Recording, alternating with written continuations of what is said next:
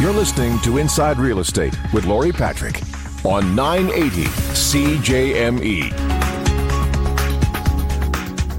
Hey, welcome again, Lori Patrick of Sutton Group Results Realty. I'm Greg Morgan. Good morning, Lori. Good morning. I love when you come in because I feel like I know everything there is about the housing market by the time you're done. So let's dive right into it. What's the market like right now, Lori? It is still busy. We are in that little bit of an, it happens seasonally pretty much every year. School's let out.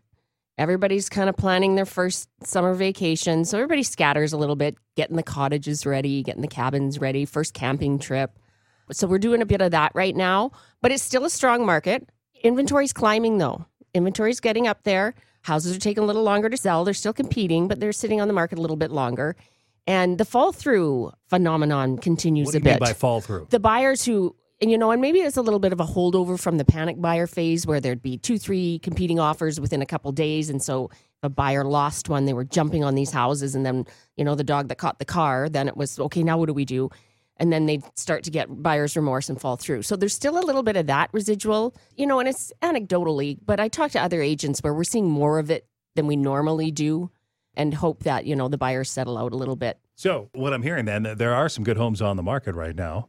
oh yes And I might be a little slower because of summer vacay season, but uh, it's it's it's a good market. It's still a strong market. It's still, for the most part, a seller's market, depending on what you have, of course. But that frenzy's died down.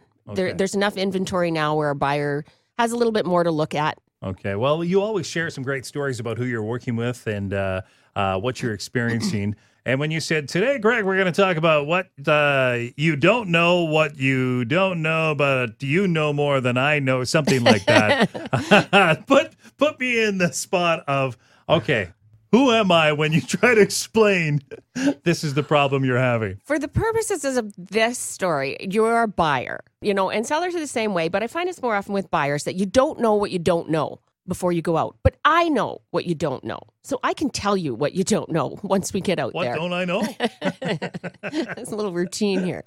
I had a recent buyer, great buyer, referred from a really good past client. And so she, this buyer was ready to go, pre approved. Number one, always be pre approved. She had all those ducks lined up.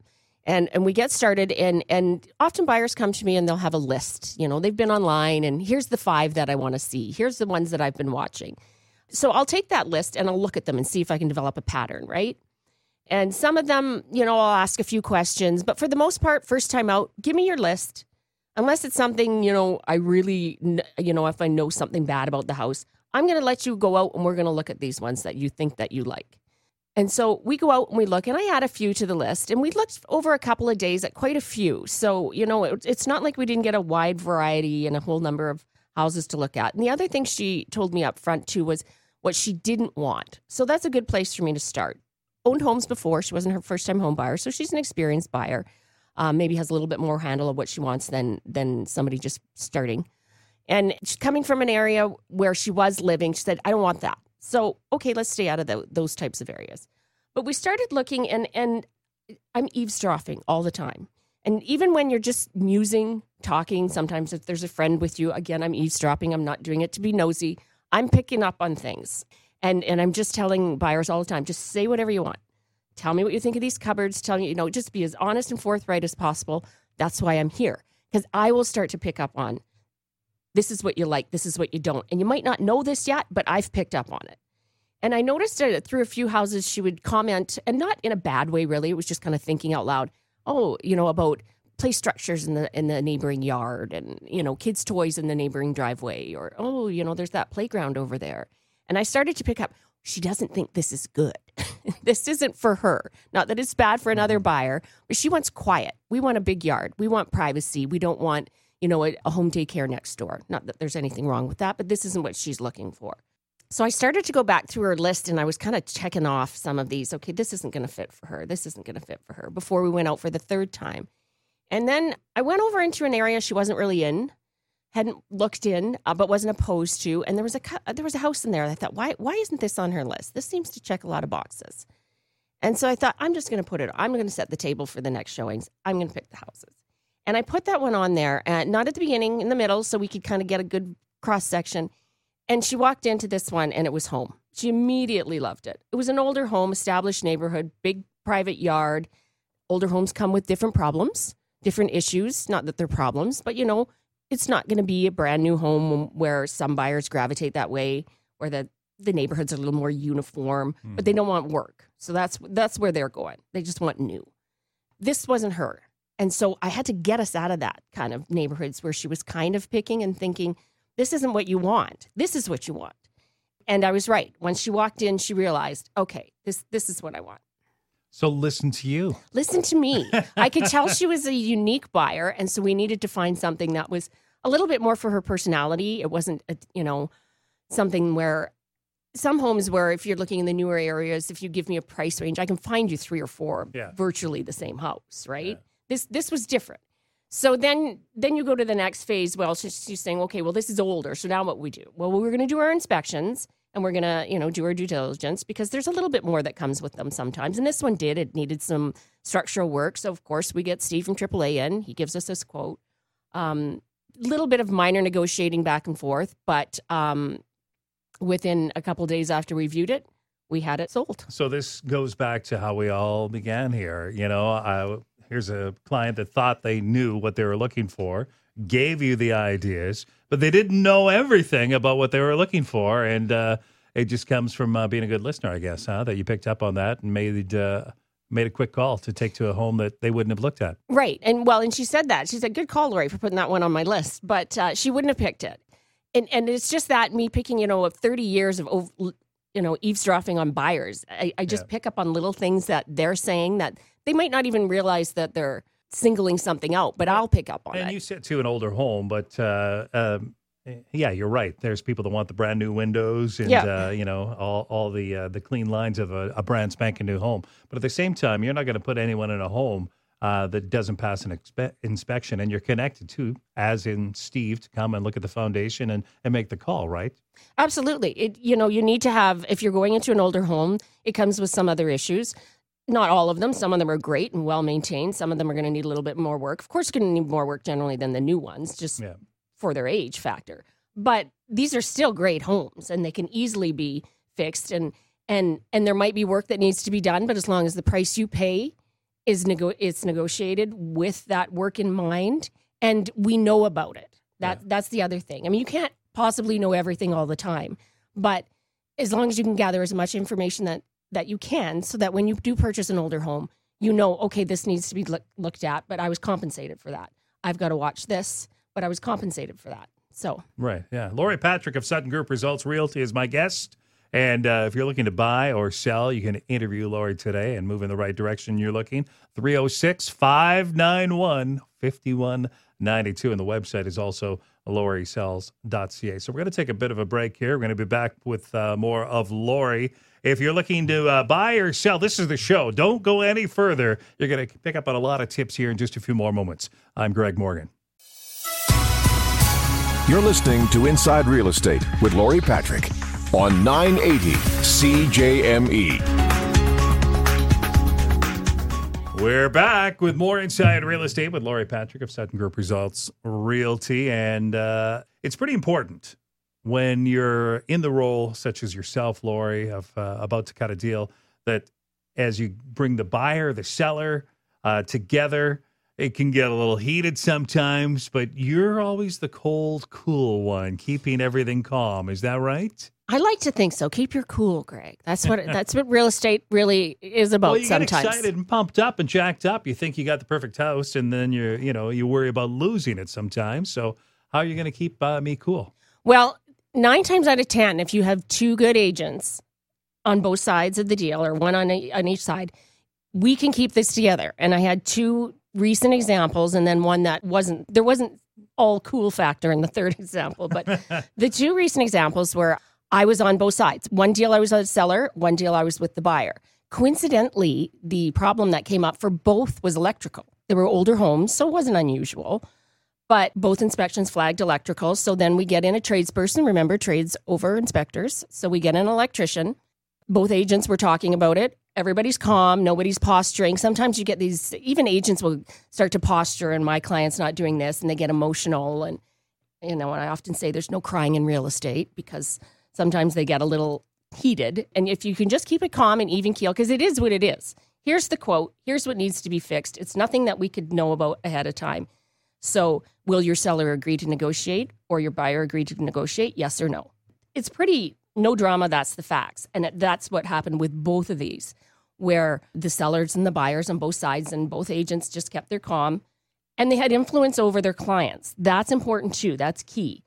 If I have no influence, which is seldom, but if there's no influence that I have over that seller or that buyer and they're not listening, then it's tougher. And if the buyer or seller's agent on the other side doesn't have influence, and they'll tell me, they'll say, listen, he's not listening to me.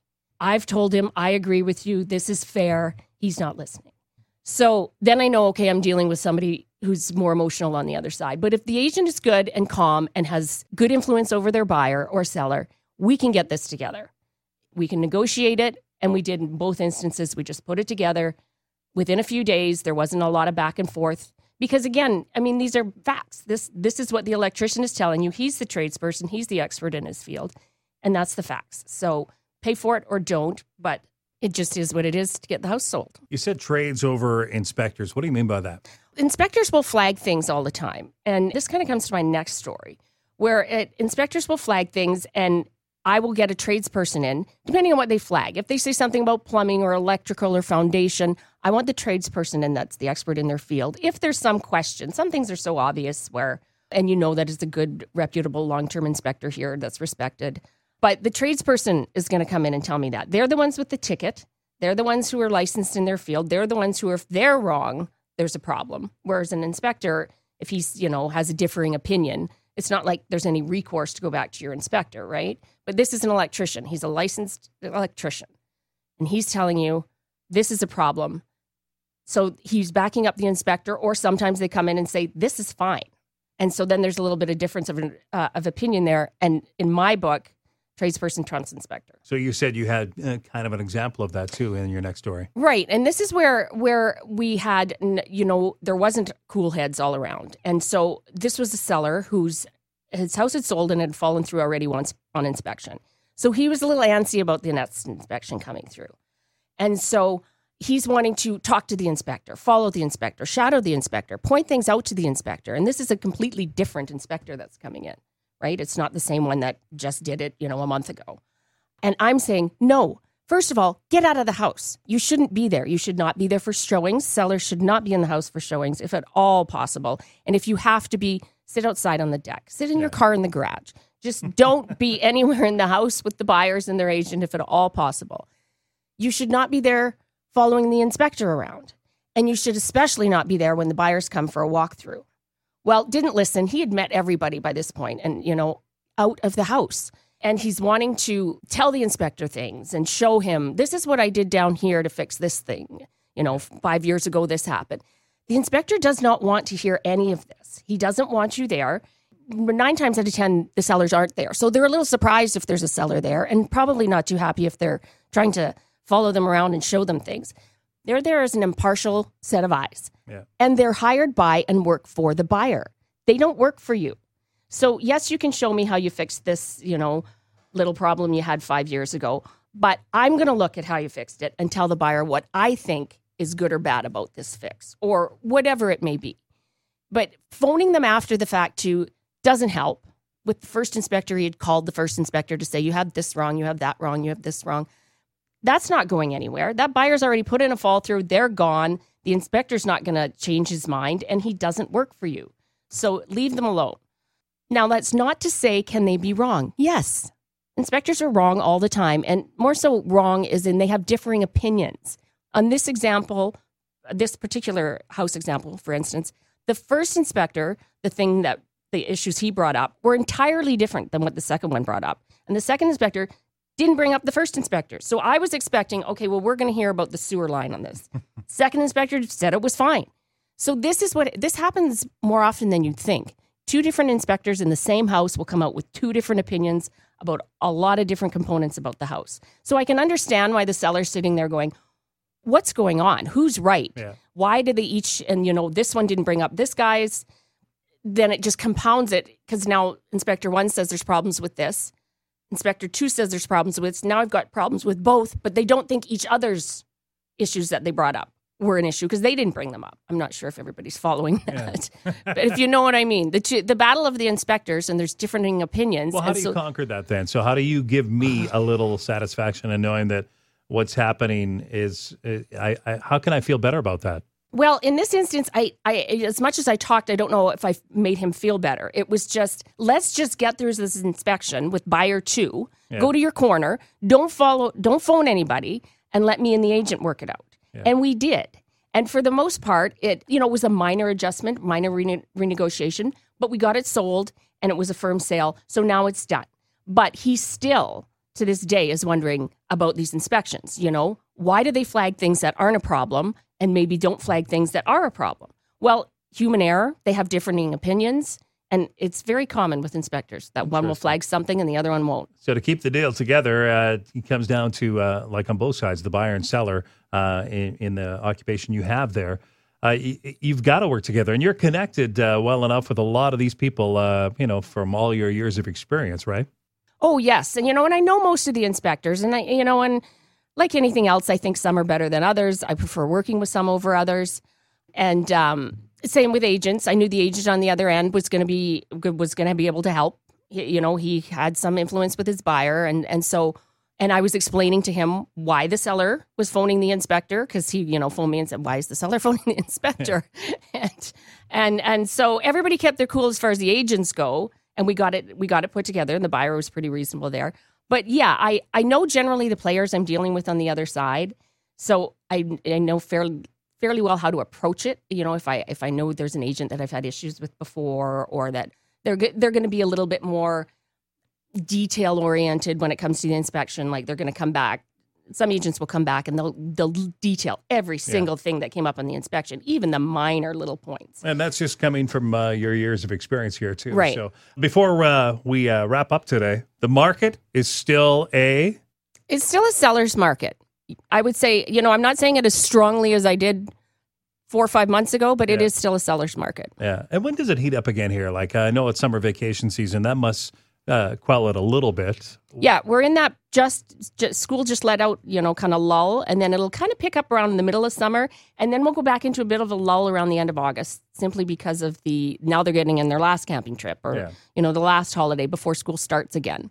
So we we do a little bit of a, a wave through the summer. All right. Well, there's uh, never a bad time to call Lori. And of course, if uh, you have any questions at all, would like to interview Lori uh, for uh, a future uh, opportunity, make sure you call her up 306 591 5192 or visit lorisells.ca. Some good advice today, Lori. Thank you so much for sharing it.